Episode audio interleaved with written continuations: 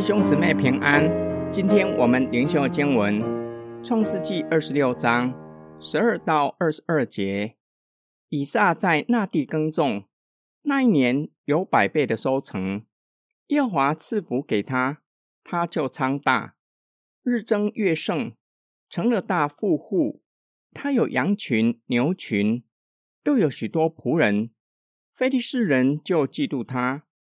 当他父亲亚伯拉罕在世的日子，他父亲的仆人所挖的井，非利士人全都塞住，填满了土。亚比米勒对以撒说：“你离开我们去吧，因为你比我们强盛的多。”以撒就离开那里，在基拉尔谷支搭帐篷，住在那里。当他父亲亚伯拉罕在世之日所挖的水井，因非利士人在亚伯拉罕死后塞住了，以撒就重新挖出来，按照他父亲所叫的。叫那些井的名字。以撒的仆人在谷中挖井，便得了一口活水井。基拉尔的牧人与以撒的牧人争竞，说：“这水是我们的。”以撒就给那井起名叫埃瑟，就是相敌的意思，因为他们和他相争。以撒仆人又挖了一口井，他们又为这井增进，因此。以撒给这井起名叫西提拿，就是为敌的意思。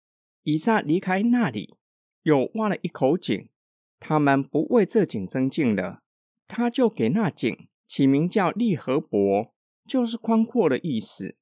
他说：“耀华现在给我们宽阔之地，我们必在这地昌盛。”神大大赐福以撒，叫他日增月盛，成了大富户。非利士人就嫉妒他，他们更是用土将亚伯拉罕的仆人所挖的水井塞住。非利士人的王亚比米勒要以撒离开基拉尔，因为他已经比他们强盛，担心有一天将会对他们不利。以撒迁移到山谷，支搭帐篷，又吩咐仆人。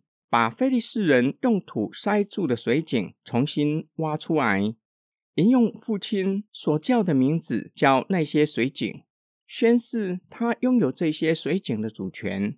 以撒又吩咐仆人在山谷挖井，基拉尔的牧人前来争夺水井，认为以撒在他们居住的地区开挖的水井是属于他们的。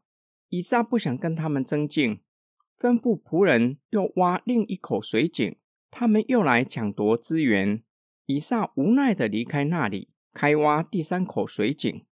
这次基拉尔的牧人没有来抢夺水井，有可能已经远离基拉尔人活动的范围，更有可能他们看到以撒有上帝的同在，不敢再来抢夺水井。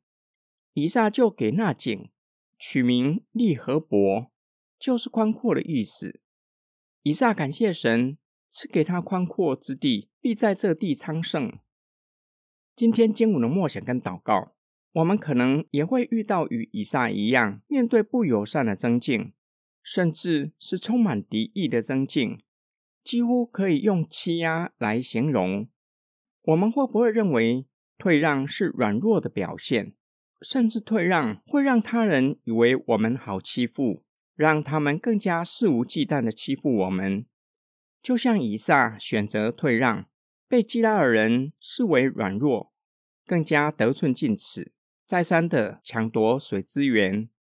假如这是以撒的故事最终的结局，我们和以撒就真的是没有盼望的人，只能够忍气吞声，一辈子受尽他人的敌意与欺负，抑郁而终而已。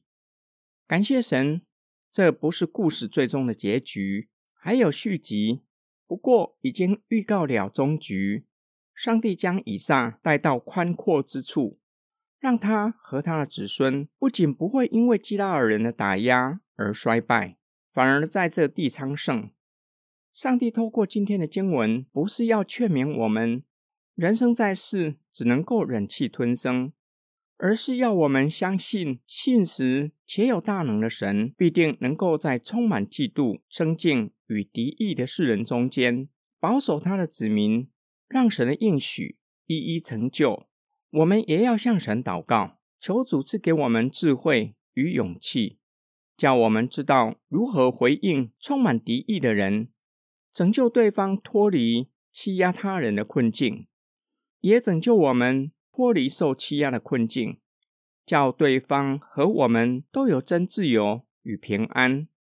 我们一起来祷告：爱我们的天父上帝，我们确信你是爱我们的天父上帝。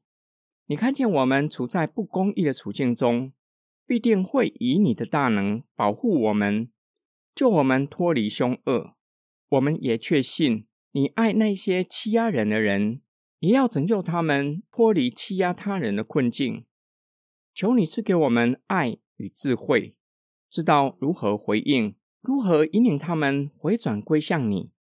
我们奉主耶稣基督的圣名祷告，阿门。